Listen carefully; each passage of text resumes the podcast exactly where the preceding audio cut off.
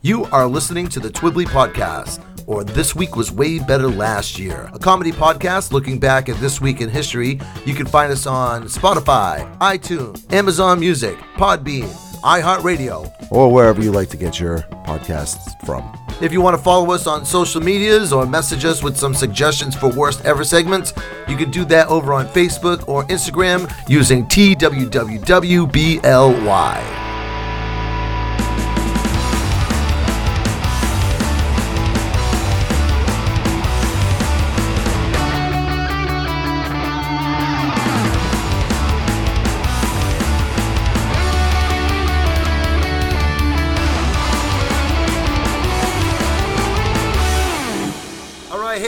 Back to Twibbly, or this week was way better last year. My name is Bill with one L. With me, he's walking back from your house. He's walking on the moon. it's Mr. Jeff McLarge. I feel like one sixth of myself as I'm doing that. Some may say you're uh, wishing your life away, Jeff. Uh, Maybe. That's what I did this week, basically. I almost wished my life away, so to speak, I guess you could say, however you want to word it. But I, much like you, joined the Holy Shit, I Almost Died Club this weekend. Well, welcome. You get your welcome packet in the mail in about two weeks. I can't wait to put the patch on the back of my jean jacket. It comes with a fridge magnet now. We, we abandoned the patch thing because no one knew how to stick Oh. them on coats. Uh, it's coming back, though, so maybe So we can put a letter in. Anyway, I bet you're pretty curious on to my near-death experience. Yeah, exactly. How did you find yourself uh, almost shuffling off the mortal coil? Well, it wasn't as prolonged as yours, so to speak. I didn't Okay. spend a week or two in the hospital. Ah. I wasn't told, you know, anything by doctors. True. I was driving home from work, uh, my secondary job. It was during September. Big secret, you know, that we don't hide is that we record these weeks in advance. Yes. So I was driving home late at night, about 1.30 in the morning. I noticed a bunch of cars that kind of like pulled over on one side of the road. And I know, because I almost got a ticket one time, that whenever there's cars in the breakdown lane, that you're supposed to go into the passing lane. So that's what I did. And I'm thinking to myself, why are all these cars in the breakdown lane? And before my thought could even get to br- in breakdown lane, my thoughts were automatically overcome with, oh shit, there was a dead deer, or maybe the deer wasn't dead, it was just taking a nap, whatever it was, there was a deer that was sprawled out as long as you could possibly make it in the highway in my lane. Yep. Like, not even a little hanging over the line. Like, you couldn't center that thing anymore in the lane without doing math. Right. That thing was just there. Right, right, right. And I had zilch, zero, bupkis reaction time. I didn't even take my foot off the accelerator, Jeff. I just smashed right over it, just kabang. One of my tires hit its head, the other tire hit its asshole. I mean, Yeah. just plowed right over it. Now, if that deer, and that was a pretty good sized deer, if that deer was a little bit bigger and would have hit my front bumper, we would be having a much different conversation right now. It's Because true. that would have set off the airbags, and who knows what would happen after that. right. So, yeah, I just plowed right through it. And then as I get further down the road, I see more people like pulled over and they're like looking underneath their car. Um, so apparently I wasn't the first person to hit it. Oh, But- no. According to my mechanic, I might have been one of the last to hit the complete deer. Oh, jeez. Because yeah, because all right, well we'll get there though. Okay. so I had another like 25 miles to drive home. Yep. And I never once got out of the car. I never pulled over to check. I never. I was like, I'm just gonna drive home. I could hear like a bit of a every once in a while, especially if I hit the accelerator. You know. Yeah. I was like, well, something's dragging, something's rubbing, this, that, and the other, whatever it is. I get home and I can see the plastic that's like underneath your car. Yeah. They call it like an air plate. Yep. It's for aerodynamics or whatever. That Yes. thing is just hanging. That thing is hanging. Right. So I figured that's the noise that I'm hearing. That thing's rubbing, right?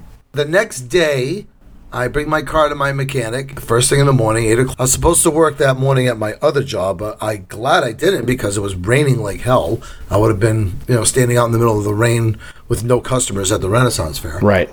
So that worked out to my advantage. So I bring the car to my mechanic. He takes a look at it. I get the car back about noon. He calls me up. He's like, Yep, you're all set. And my mechanic is awesome. He's a magician, but he's also really crazy mm-hmm. and like a hard, hard, hard conservative. Right. Like he's gonna roll the toilet paper with Joe Biden's picture on it. My, you know what? My mechanic is like that too. The dude's, uh, Yeah. the dude's a, a wizard with cars, but Yeah, this guy's got like a framed picture of the Trump's mugshot. Yeah, it's yeah, yeah. awesome. Yep, same as long as you don't get him talking, he's a magician, you Right, know? exactly. So, cool guy, just don't get him going. Right. He was saying things like, whoever was behind you got a horror show. Like, he goes, there was so much of that deer stuck underneath your car. Fur, guts, a lot of blood. yeah. So then I was like, well, how much is it going to cost to replace that plate? And he's like, ah, you don't need to replace it. The government needs wants you to have that. You don't need it. He's an anarchist, you know. yeah. I was like, well, I want to replace it. Ah, you don't need it. He- like he doesn't want to do it, you right, know, right, because that way they win, Jeff. right. Um, so That's how they get you. rate, Yeah. Yeah. The noise that I was hearing is there is a clamp that doesn't do anything. It's not supposed to do anything. Okay. What the clamp does is if your muffler breaks, it keeps it from falling into the street. Oh, okay. Yes, like a, a secondary clamp. Yeah, secondary muffler Yeah. holder. Yeah, well, that thing went flying upwards and was sitting against the muffler, which is why when I started up my car and every time I hit the accelerator, It you rattled. would hear Yeah, yeah. because Yep. it was vibrating. Yeah. So, yeah, that was my uh, kind of like near death experience. Like, I didn't even get to enjoy it. It just kind of like happened, and then like I couldn't sleep. I was like pumped, full of adrenaline. Oh, like, I'm sure. like uh, Bugs Bunny, like da, da, da, da, da, da, da, and yes, I got like three non-consecutive hours of sleep in like the next two nights. Jeez. But whenever I went back to work at the King Richard's Fair, it was like the first good day I had all year. I was bouncing off the walls. I was actually sad that that was the only day I really got to enjoy. Oh, I guess the deer had to be sacrificed to give you a good day. I know. I guess that's you know that's how I would look at it. Yeah, yeah. We should join a blood cult that sacrifices deers, or maybe we should never do that ever. And we'll talk about that later. Works for me. But yep. But yeah, hey, good mood. And all it took was one deer. Imagine that. Well, look at that. Just one Bambi slam. It Yep. fixed a bunch of things for you. All I need to do is just get myself uh, a scraper of some sort, and I got some venison jerky happening underneath my car. Ew. All right. But yeah, before we get into any more disgusting, gross talk, that's coming up as well. this will be, uh, we should get the show going. But before we get the show, as always, I have my very popular and always well received trivia question. Hey, Jeff. Ah, okay, I'm ready. So, yep. So Niagara Falls. In uh, Slowly in- I in- turn, inch Yeah. by inch, step by step. in America and in Canada. I'm talking about the big one, the Horseshoe Falls. Yes. What is the current state of erosion, like uh, amount? How much does that thing wear out from year to year? Uh, all right. Well, I guess we'll learn that at the end of the show, or maybe we, sure will. won't. All right, but this is going to be the week beginning December the 4th, and it is your turn to start. This week we're going to start with a celebrity birthday. December 4th, 1964, American actress Marisa Tomei is born in Brooklyn, New York. She's ugly. She would sort of crash onto the scene at a bazillion miles an hour as Mona Lisa Vito in the film My Cousin Vinny. Do you remember that movie? That wasn't her first role. I think her first role was on a TV series like Different World, wasn't she? She was in that Lisa Bonet vehicle, wasn't yeah, I she? believe she was. But like, this is where she went to people who never watched that show, much like me, and became Yep. a film star, a super famous Right. film star, and got tons of work. She went from the girl in that TV series that I never watched to Marisa Tomei. I think she won an Academy Award for My Cousin Vinny as well, Best Supporting Actor. Um, I believe she did, yeah. And she's gone on to have a really long career doing film in various genre and style. We were talking Yeah, very varied. we were talking very earlier. varied parts, yeah. Right, we were talking earlier about films that we've seen her in and enjoyed. You enjoyed very much The Wrestler. Yes. I enjoyed a film called In the Bedroom, and we both enjoyed her as Aunt May in the most recent incarnation of the Spider-Man franchise. yeah. A matter of fact, whenever I heard that she was cast as the new Aunt May, I was like, Marisa Tomei? Because, like, in the comic books, Aunt May always looks like a great grandmother. She looks like the crypt keeper in the comic book. Like she's gonna die any second. That first woman that they got to play Aunt May, and like in the Oh, yeah. the first the one, you're not Superman, you know. Uh, she was perfect. She looked just like her. Yeah, she was. She was definitely perfect. Yep. And then Sally Field had like the great like Aunt May kind of personality. Right. You know, you kind of loved her. Marisa Tomei took it in a completely different direction where she's like still very beautiful and very young looking for her age. Right. You know, she's head, barreling head for, first to at 60 at this point. Right. And even Robert Downey Jr. makes a lot of references to that in the movie about the fact that she's hot. Right. Yeah. Yes. I liked So- her very much uh, in that role. Like, not gonna lie, I liked her more. Yeah, yeah. She's more memorable, I think, than the other Aunt Mays. I mean, if you're gonna redesign a character to be more contemporary, that's the way that you want to do it. So that's a really well Yeah. done casting. You're not Superman, you know. All right. Moving on to December the 5th of 1872. The ship known as the Mary Celeste is discovered mysteriously abandoned and like there was nobody on the ship and like only one of the lifeboats was gone. Yeah. Like the entire crew was gone and there was no sign of a struggle. It's Right. just like they they got abducted by aliens or something. I don't know. At the time the ship was found, too, the log was still there, the first mate's log, and it had entries Yep. up until nine days before the ship was found, and all it had for a list, uh, a, a log entry for that day was their coordinates. But there was Yep. there was nothing that suggested there was anything wrong, that they that they were victims of piracy. They found things that were disheveled inside the ship, but not destroyed as if it had been raided.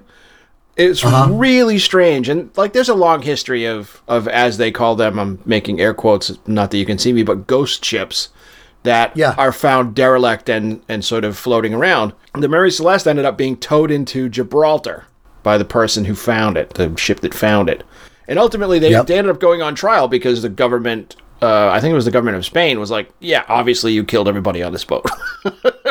but um, no, that then they got off because of the state of the ship. There was no no signs of any struggle. It was really strange. I just played a video game, and it's like the one of a trilogy. Yep. And put a damn gun to my head. I don't remember the name of it, but it was kind of like a choose your own adventure game. Yep. And part of the storyline was kind of based on this Mary Celeste, where they find a ghost ship that has like no sign of struggle of the crew or anything Ah. like that. And of course, lest, lest we forget, if we're going to be talking about ghost ships, let's talk about the best first seven minutes of a horror movie and the disappointing other 128 minutes of a horror movie, uh, Ghost Ship. no, that movie starts out real strong and then um, a bit too strong. I guess the rest of the movie was okay, but because that opening sequence there with the the cable ripping everybody on the dance floor just to pieces. Mm-hmm. Yeah, it was kind of a step down, unfortunately. the the one like boat themed horror movie that I like is called Lost Continent, and it's it's a like a tramp steamer full of very stock characters who all have problems, and mm-hmm. their ship gets stuck in a big sargasso thing. Sargasso is Yeah. like seaweed, and there's all these other boats from throughout history that are in there that have been trapped, and a society. Oh, wow. a society that lives amongst the Sargasso. It is not a good movie, but it is really fun to watch. All right, moving on to December the 6th. Hey, December the 6th, 2002. Bill, do you commit lots of crimes? Uh, Fifth Amendment, please. Well, in 2002, Winona Ryder was sentenced to 36 months of probation, 480 hours of community service because she got busted shoplifting things from Saks Fifth Avenue.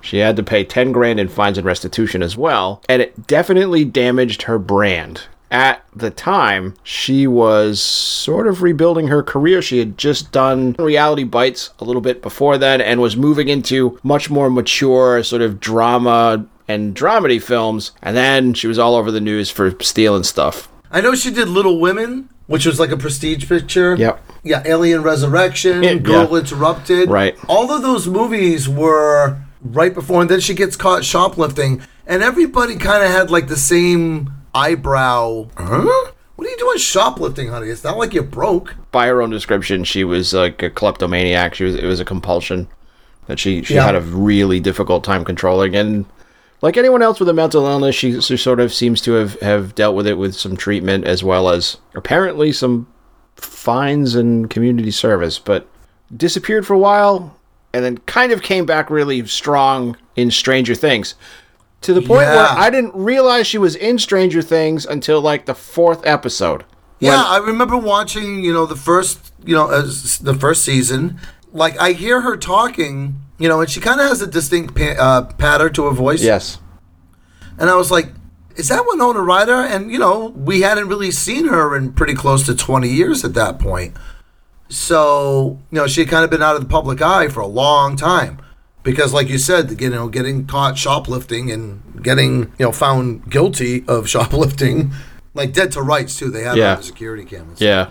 Yeah. So, you know, like you said, that damaged her brand.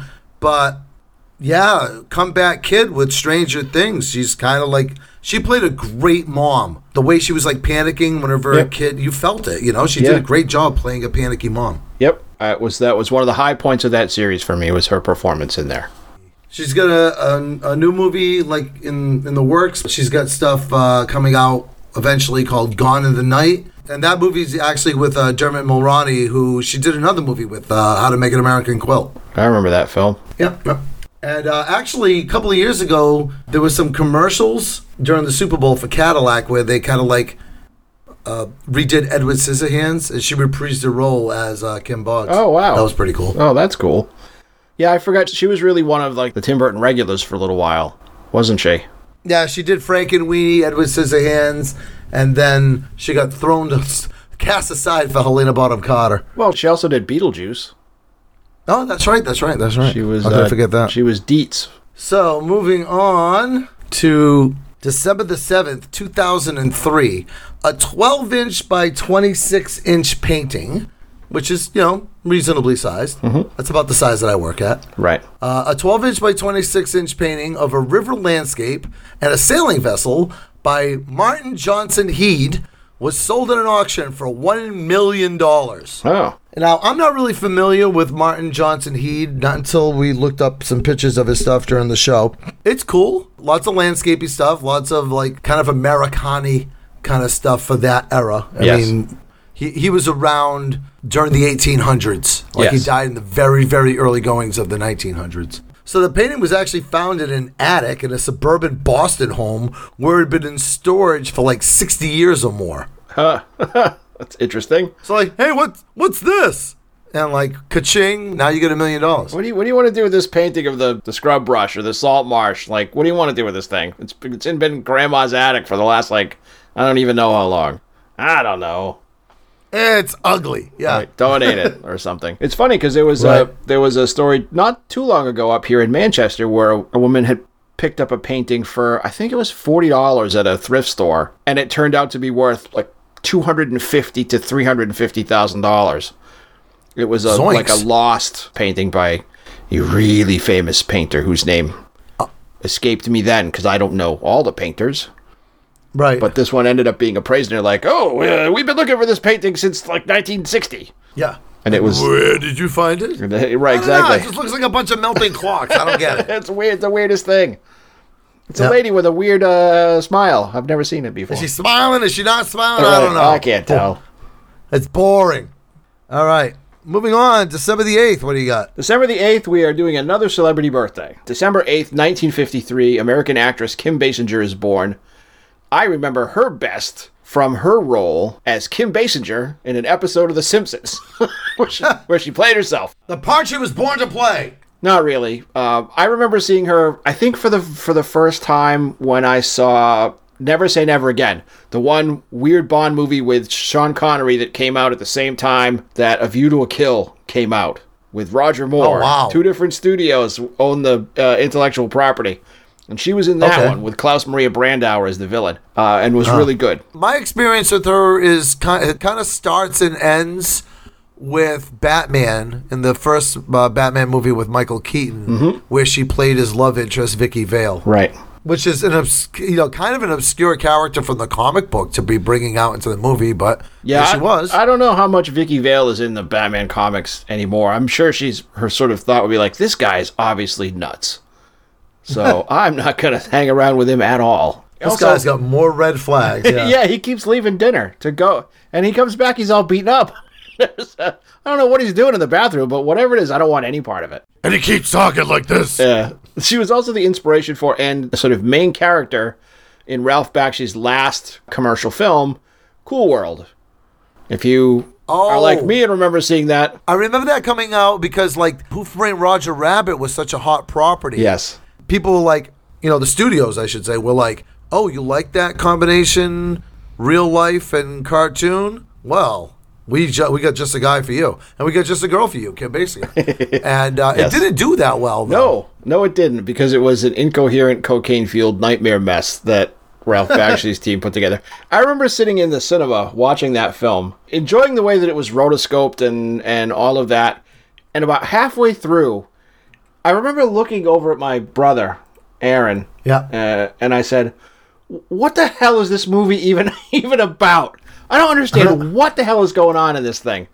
And I've watched it one or two times since then, and I haven't changed my thought that it was like a shuffle of script pages from different movies just jammed together and made into a cartoon, into a dollar store. on the floor. Yeah. yeah, the Dollar Tree version of Who Framed Roger Rabbit. Two other kind of like oddball movies that she did. One I definitely recommend. The other I don't take my word for it. You know, rent, watch it at your own peril, not mine. My stepmother is an alien with uh, Dan Aykroyd. That one's a little odd. But there's a movie that she was in with Bruce Willis called Blind Date, Yeah. which is F word hilarious. Yeah, that was a funny movie. Don't let Yeah, her drink. what's his name's in that? Yeah. what's his name's in that movie too? Uh, John Larroquette. Yes. Yeah, IMDb only has it down as like less than six out of ten, and Rotten Tomatoes has it at twenty four percent. But you guys can shove all that up your ass because that movie's freaking hilarious. It was- it was I want to watch that movie funny. again. All right, moving on to December the 9th, 1984. For some reason, this seems way too far back. I, I would think it would be a little bit more recent. Obviously, not too recent because people are dead now, but Mm-hmm. December the 9th, 1984 was the last performance of the Jacksons or the Jackson 5. So the Jackson 5 obviously were big Motown like Royalty, superstars yeah. in the late 60s and early 70s. And then Michael Jackson was like, you know, Tito and Jermaine and, well, everybody else who I, I, I even I forgot your name. I don't need you. So he broke out on his own. And he put out like a, Michael Jackson put out a bunch of solo albums Mm-hmm. before Before Thriller. uh, before Thriller. I mean, Thriller was his like his breakout one, but he had a lot of hits off of like Off the Wall. Yeah. Even before that, but even before Off the Wall, he had like three or four, at least three or four different solo albums. He got an Academy Award for the theme song to Ben. Willard, s- right? Yeah, the sequel to Willard. That's right. That's right. And that's a good song too. I agreed. so, so around 1983, 1984, Tito, Jermaine, and whatever the rest of the brothers, I don't remember. Yeah, I don't remember their names. They called up Michael and they're like, "Hey, uh, you got like five, six bucks we could borrow?" And he was like, "I got a better idea." And they put together a comeback tour, like Yeah. a, a reunion tour Yep. for the Jacksons that literally nobody wanted. People didn't want the Jackson Five. Michael Jackson was the hottest property in the world. When people were going to see the Jackson concerts, they weren't going to see Tito. They were going to see Michael. You know? Yes. I'm going to go out. I'm, I'm the person that was like, the Jackson 5 are back together. How can I get tickets? And I was too young to get tickets, or I would have definitely gone to see them. Uh, hilariously, Yeah. Yep. when that tour ended, Tito played the last year that Lincoln Park's ballroom was open at the Lincoln Park Ballroom. Really? Yeah, So 19, that would be 1986. 1986. Oh, that's Tito Jackson played the. Really? yeah. That's wicked funny. Yep. They put out an album. It was called like, was it Victory? I think it was yeah, called. Victory. It was Yeah. great record. Yeah, I'm sure it's awesome, but the whole thing is like bad timing. Michael Jackson's Thriller was like the absolute biggest thing, and he was he could have milked that fame for a lot longer And then, unfortunately, what had happened during this whole Jackson's reunion business is, you know, the tour was sponsored by Pepsi, and that's when the when they were filming the commercial and the incident where Michael Jackson went up in flames. Right. You know, his hair caught fire and all that. They never really talked about it too much until after his death, but that burnt him up really bad. Yeah. There was sections of his head that never grew hair again. Right. You know, he had a lot of a lot of reconstructive surgery. You know, all those awesome hairstyles he all had. Those were wigs. Right. I didn't know. I didn't think about it, but I didn't know those were wigs. Yeah. Right. It's a shame that that happened, and it ultimately impacted the victory tour as well as changed the trajectory that he had. Mm-hmm. Kind of going forward, I would argue that he could have done a tour with the Osmonds at that point, and it would not have impacted his fame at all following Thriller, because he could still go. I Oh my- mean, he could still go to like India, Thailand, everywhere in Europe, the entire Soviet Union, China, uh, all of the rest of Asia, East and West, and still sell out stadiums. Oh my God! Imagine that tour though, Jeff. You get a bunch of Jehovah's Witnesses and a bunch of Mormons in the mashup you never wanted. Imagine yeah. yeah. yeah, exactly. What key are we supposed to be in? Just shut up and sing the song, right? At least nobody's drinking alcohol, I guess. And that also, with all the uh, the injuries that he sustained, you know, that led to some substance abuse problems on his part, and ultimately, very you know, very much shortened his life. He died. He was only fifty years old. Yeah, it's a shame. Definitely a shame. And I don't know, as someone who, who understands like how medication tends to work and what chronic pain can be like, I don't know that it was substance abuse as much as just pain management for all of that stuff because that Uh, right. ultimately it heals, but it never stops hurting. You know. But that's a conversation for a less happy show than this one. Yeah. Maybe substance abuse is a wrong turn of phrase, but substance consumption. Substance consumption. All right. Let's wrap up the week. December 10th, 1884, American classic The Adventures of Huckleberry Finn by Mark Twain is first published in the UK and in Canada instead of the United States, which would, would get its own run of the book a few months later in February of 1885. Okay. I have questions. I'm sure you do.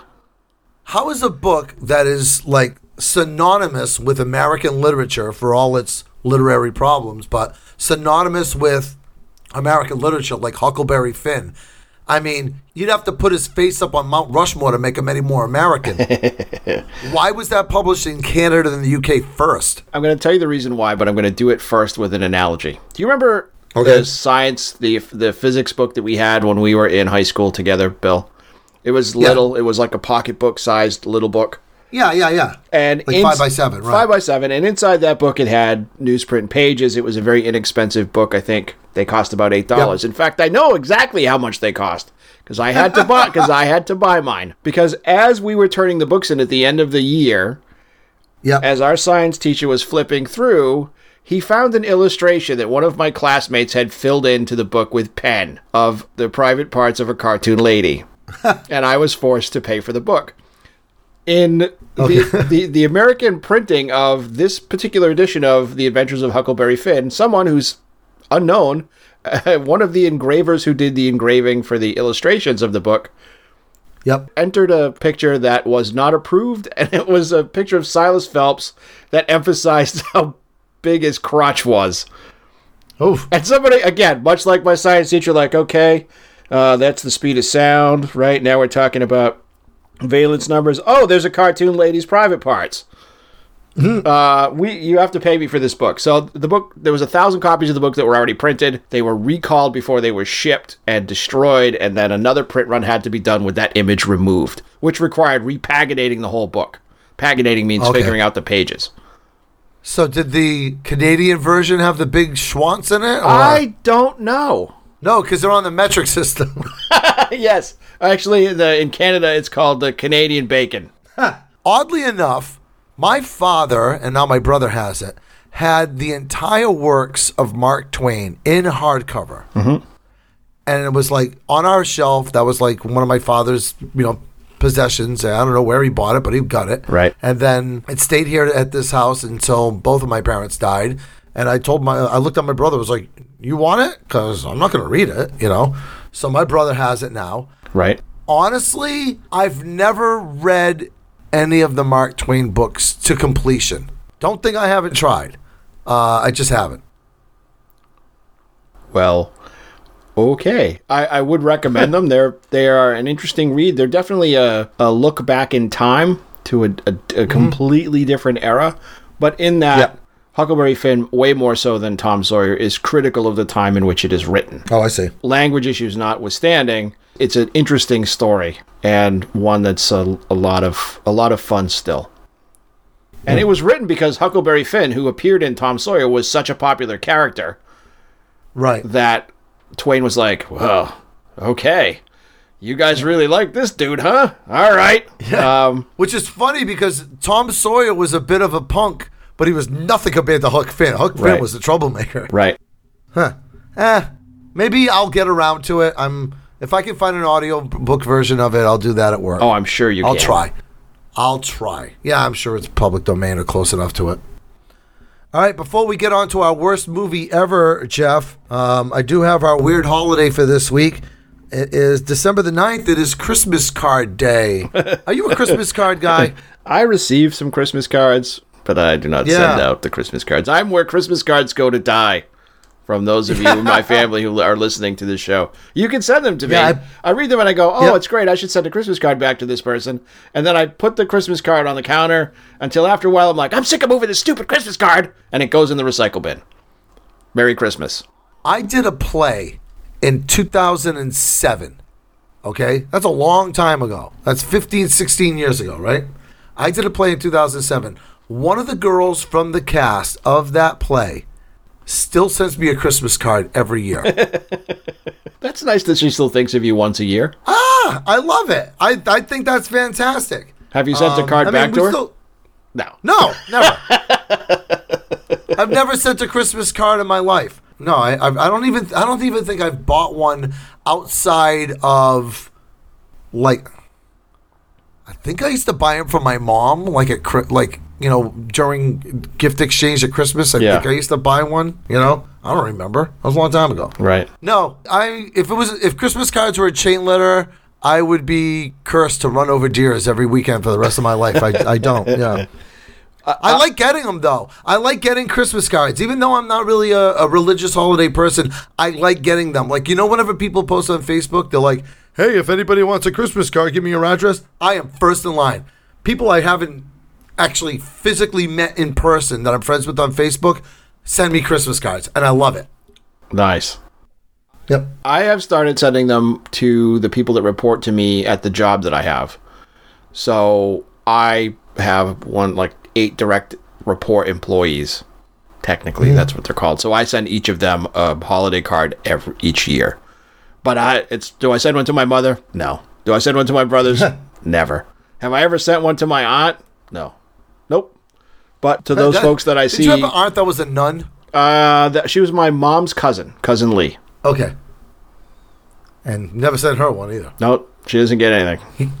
Yeah. You know how you make sure you never receive another Christmas card so long as you live? Tell somebody they need to watch this movie. The worst movie ever. Jeff, I honestly feel like I have jeopardized our friendship. You may by have. bringing this movie by bringing this movie up for review. We are talking about a 1985 straight to home video movie called Blood Cult.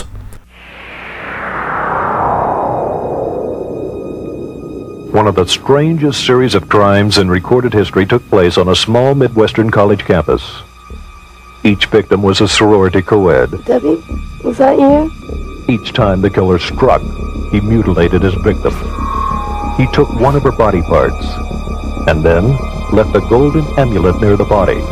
And the only clue, the story of an ancient witch cult of dog worshippers, though to be long dead, known only as the Blood Cult. Brothers and sisters, welcome. Angels, guide us. Our Lord, Could a witch cult begun in 1700 be active today? Could it be killing co-eds? And why? That is what a small-town sheriff, Ron Wilboyce, must find out. As he delves deeper and deeper into the mystery of the college murders, he discovers that the blood cult is after him. Blood Cult, the first movie made especially for the home video market, is a film you won't soon forget.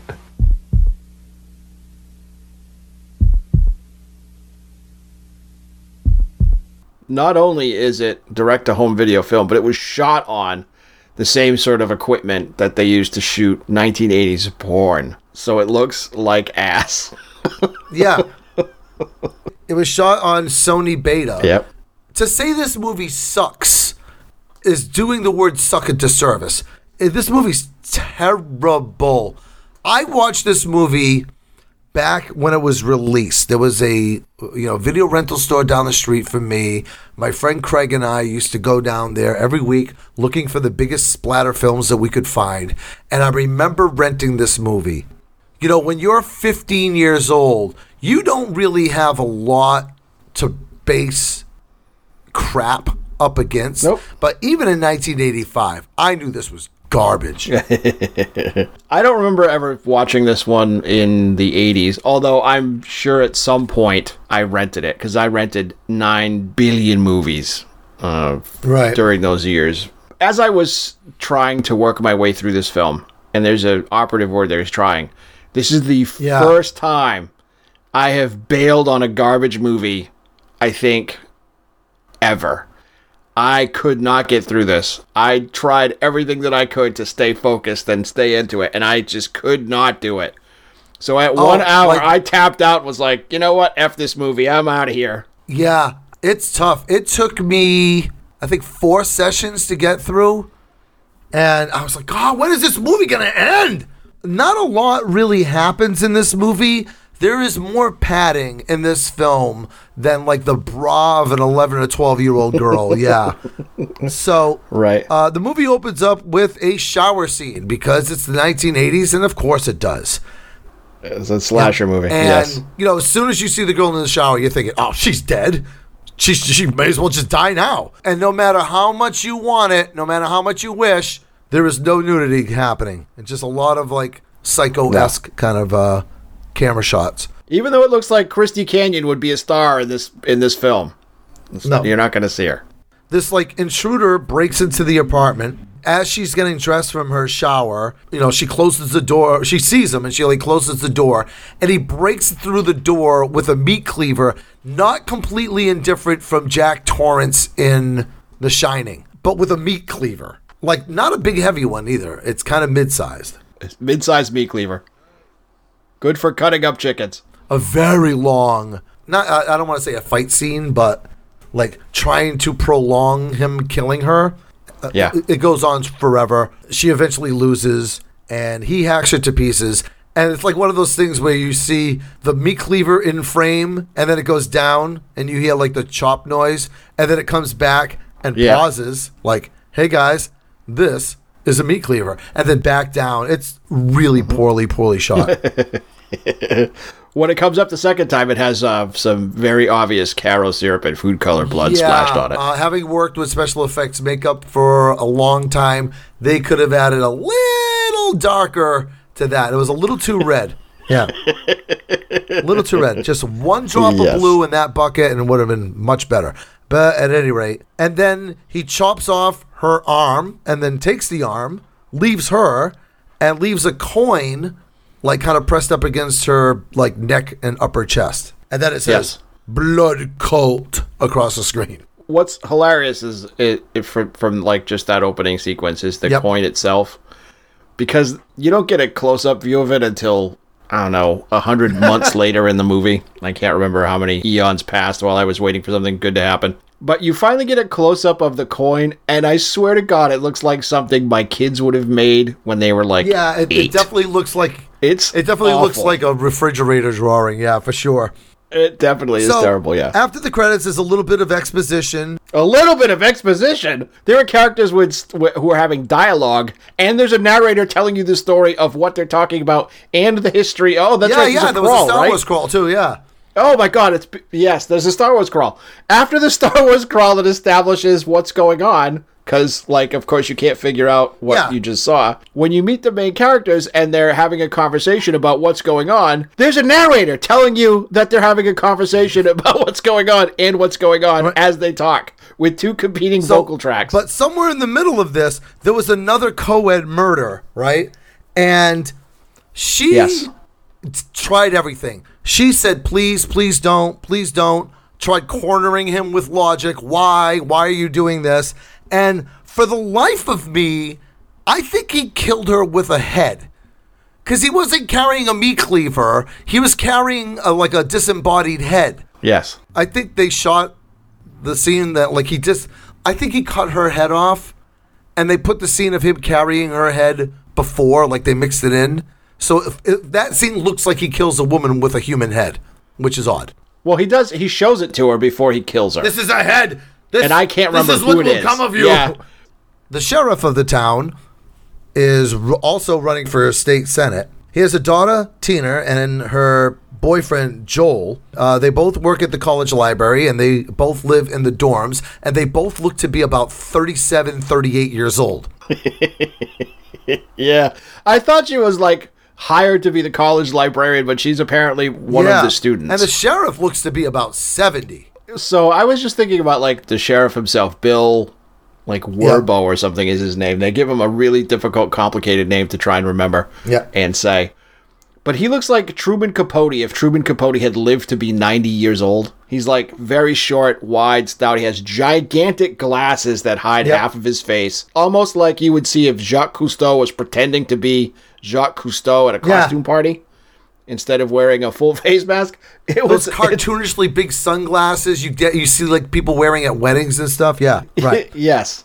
So, yes, yes. Uh, the sheriff's daughter, Tina, uh, who works in the library, miraculously finds this one book that has a picture of the coin that they found at this at these two murder scenes. There was a Right. witchcraft cult, of course there was, because it's 1985 and people thought that stuff was uh, happening, and it's called Caninus. You know, the dog is the the dog is the symbol for this cult called Caninus.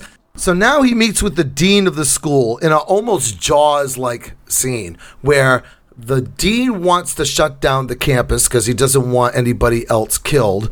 And the sheriff is like, no, Right. keep it open. We got to use these students as bait so we can catch the guy. They even let the girls go, like, they don't even make the girls leave the sorority house where No. the murders took place. No, there's this other girl, and there she is. She's taking out the garbage, and you're like, well, she's dead. And sure enough, Right. This one they they take off her leg. So you got an arm, two heads, and a leg missing now, right?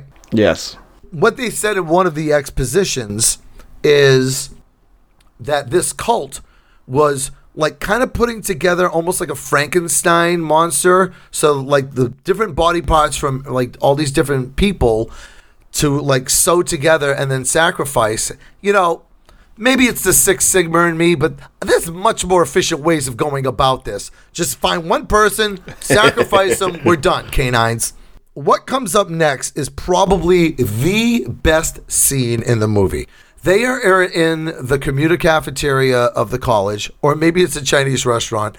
I don't know. No, it's the that was the that's the cafeteria of the college. I actually I noted this scene, and I watched it again for a film that I couldn't finish. I watched this scene twice Yep. because it's it's a master class in how not to shoot anything in a film.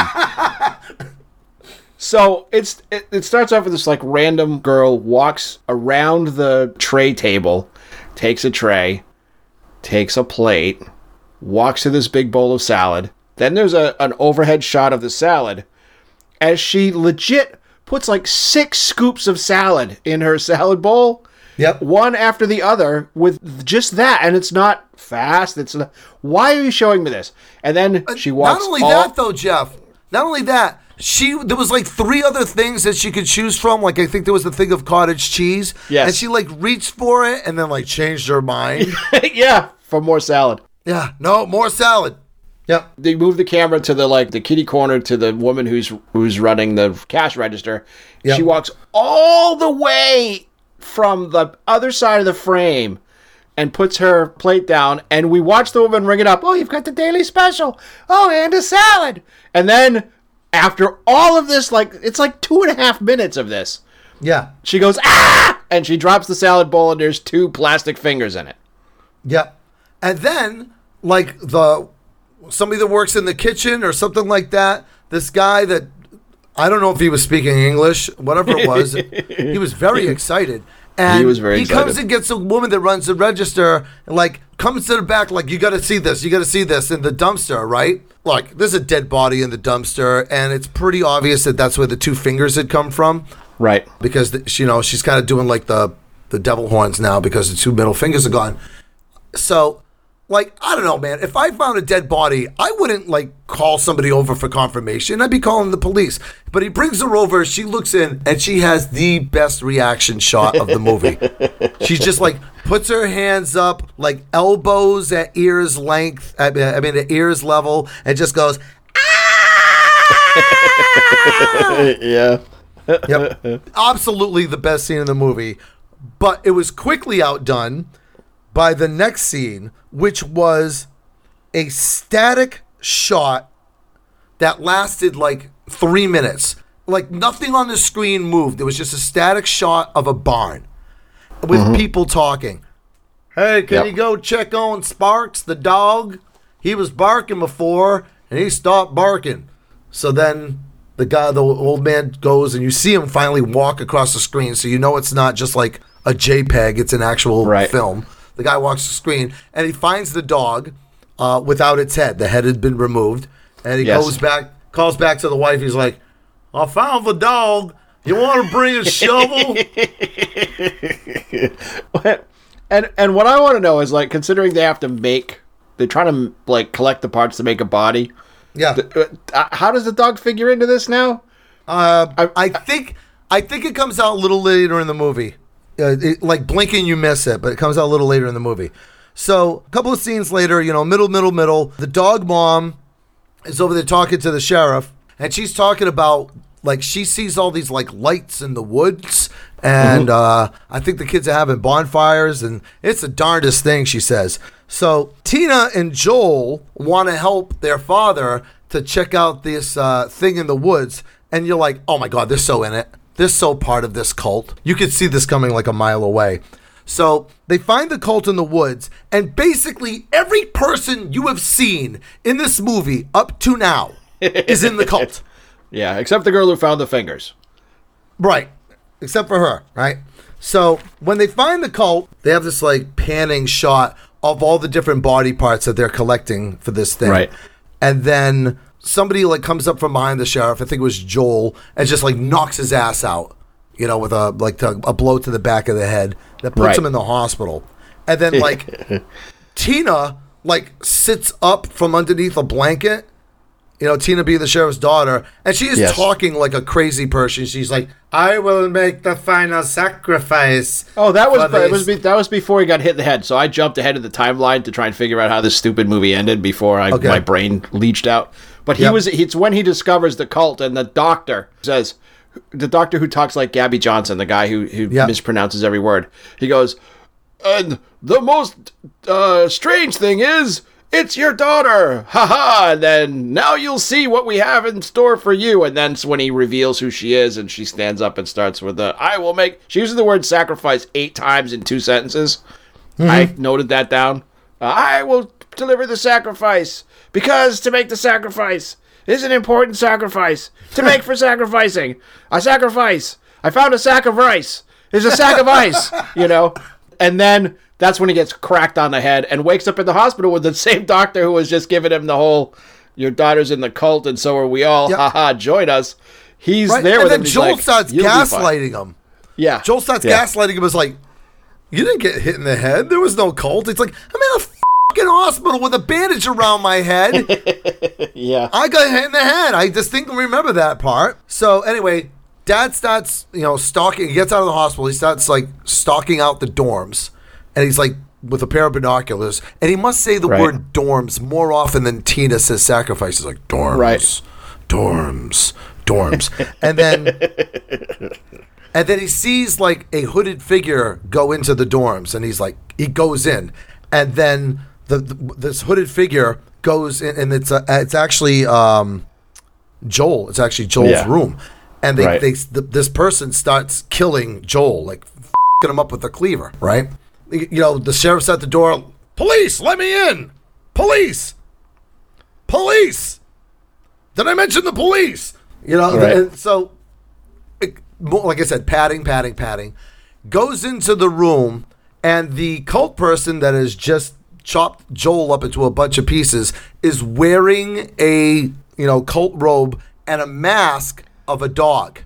Yeah. So oh, that's maybe okay. maybe this sacrifice that they have to sacrifice, sacrifice, sacrifice that they have to make is going to be almost like an Anubis looking character Yeah, yeah. you know, body with a dog head kind of a thing. Yep. And Yeah, then and then he pulls off the mask and it's Tina. And she's like, I will be part of the sacrifice and this, that. And then she kind of snaps out of this trance and starts like crying and then runs away. Now the father's like chasing her. He must say her name a thousand times. Tina, Tina, Tina, Tina, sacrifice, dorms, Tina. Chases her up this like fire escape and says one of my favorite lines in the movie. You don't have to do this. What would your mother think? Awesome. Yeah. Fantastic. yes, you're already guilty, but now we're gonna make you feel really guilty. Yep. Tina slips, falls down, go boom, falls about two, three, four stories off this fire escape, lands on a dumpster, flips off the dumpster, and then lands in the street. And then she's just lying there dead. And then I Yes. could totally, you can totally see her breathing. You're like, oh, that chick's alive. And then she actually sits up a little bit. Her head turns. She smiles, and then she lays back down dead again. and that's how the think- movie ends. I think she was smiling because like she's done with the film, and they're like, no, no, Yeah. need like two more seconds. You think you're smiling? You should feel, you should see the smile on my face as soon as I saw those credits roll. Like I had said earlier, I could make it all the way through this. I got up up to right around the point where Sheriff Ron goes over to see the folks that live near the woods where they they see lights out in the woods and the dog gets killed. Yeah. And after that, I was like, oh, this movie's terrible. I'm done with this. Yeah. enough that uh, like I had said to you today, this movie's 130 minutes long, Bill. And you're like, it's not. It's an hour and 30 minutes. And I'm like, 130 minutes. Because like, which is what I was thinking as I'm like, who would make this movie? Why isn't this thing cut? But as I was watching it, or jumping around in the timeline to try and f- make it seem like I had watched the whole thing, I realized exactly the conditions by which this movie would be enjoyed. And are you ready? I'll take you on this this visual journey back to 1986. Yep. We're all 13 85. years old. Yeah, I know, but I, I, I, like it's already in the it's already beat up from being in the Yep. video rental store. It's Yep. been there for a while. It's right? already not a new. disappointed dozens of people. Yeah. It's yeah, it's not a new release anymore. It's in the horror section because you know you don't go to the new release section to find movies like Blood Cult. You've got a bunch of thirteen year old friends with you, and Mom said that we can have a sleepover, and she's going to order some pizzas, and I've got some comic books. So you and your friends are like hanging out in your room. You've got a VCR with a thirteen inch TV, Yep. and there's a record player, and you're like playing records sometimes, and there's stupid movies on, and you've rented four other monster movies or slasher movies to go with it, and you're eating pizza and you're reading comic books and having a great time and talking about the girls in class or baseball or whatever you used to talk about when you were 13. And then somebody goes like, "Oh, hey, check it out," and that's when a murder happens. And then as soon as it's over, the characters start to talk or be narrated again. You go right back to pizza, comic books, and you know talking about baseball cards. And then, oh, That is almost verbatim of how I watched this movie the first time back in 1985, 1986. And I We wasn't even it for- there. no, no, no. I watched it with my friend Craig, who is actually a Twibbly listener. Hi, Craig. And he doesn't remember this movie at all, I'm sure. But what actually did get us through the movie, it's only an hour and a half long. And an hour and a half long when you're 15 is easy. An hour and a half long when you're an adult, it's like, man, I could be doing so many other things, you know? Uh, but when you're a kid, it's easy. And as you're basically, like you just said, you're waiting in between the schlock to get to the gore. And the Yeah. gore, you know, color palettes notwithstanding, the gore was actually pretty decent. You know, for, a, uh, for a low budget movie, the the gore was pretty decent. It was shot in Oklahoma, and here's the best part. And I'll, I'll do this on my own. I won't have. I won't force you to do this. There is a sequel. that never happened. No, There is a no- sequel. It's called Revenge, I believe. And one of the people in the movie, I can't remember his first name, but I know his father's name. One of the people in the movie is John Wayne's son. Oh. Well, funny, uh, in looking at the little bit of information that's on IMDb about this crummy movie, Yep. it turns out that it's directed by Christopher Lewis, who went on to direct some uh, direct to video things that no one has ever seen. Yep. And he's, uh, yeah, he's Loretta Young's son. Loretta Young was a really famous movie and TV actress in the 1950s and 60s. Huh. Well, their uh, their legacy ends there, right? Yes. So, all right, Blood Cult. Watch it at your peril. Uh, thankfully, Oh, we get to watch it for free. Oh my goodness, yes, and uh, or or not watch it all the way through for free. Yep. It eroded my mind, Jeff. Yeah, it eroded right. my mind as well. Circling back around to the very popular and always well received trivia question. Hey, Jeff. Oh man, If I you went to what see- the question even was. Yep. If you went to go see Niagara Falls last year on December the 4th, and then you went back this year on December the 4th, approximately how much further back would the falls be? What is the rate of erosion at Niagara Falls currently? So, because this is in Canada, I'm going to use the metric system. Well, I didn't whenever I figured out my answer, so don't. oh, well, all right. Since I'm not in Canada, I'm going to use the imperial system. There you go. Uh, approximately, this is me just guessing. Let's say two feet. It is currently eroding at a rate of about one foot a year. It used to be much more, but approximately 50 to 60% of the water that should be going over the falls is actually diverted Diverted into a yeah, dam. into into the power stations. Yeah. Power station, yeah. So the erosion is a lot less. But because your friend Bill is a math geek and because he works as a machinist and so did you at one point in your life a long time ago, Mm-hmm. you would be interested to know that the rate of erosion may be 1 foot a year, but that translates to approximately 1 to one and a half thousandths of an inch every hour. oh, wow. Yep. That is very interesting. I would Yeah. like to argue that, you know, because the power station did not come up in this discussion, that I should get a point for saying two feet, because that's what it would be if the power station wasn't siphoning off all the water, Bill. No, yourself. I said, what is the current state of erosion? Damn it. No semantics for you. No semantics for me.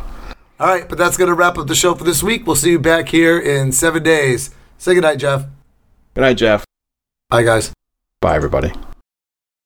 Hey, thanks for listening to Twibbly or This Week Was Way Better Last Year. Special thanks to James Coster for uh, our theme music. You can find us and message us on Instagram and Facebook using TWWWBLY. Make sure you spread the word and tell all your friends about the Twibbly podcast. Dan Quayle never listened to Twibbly, and look what happened to him.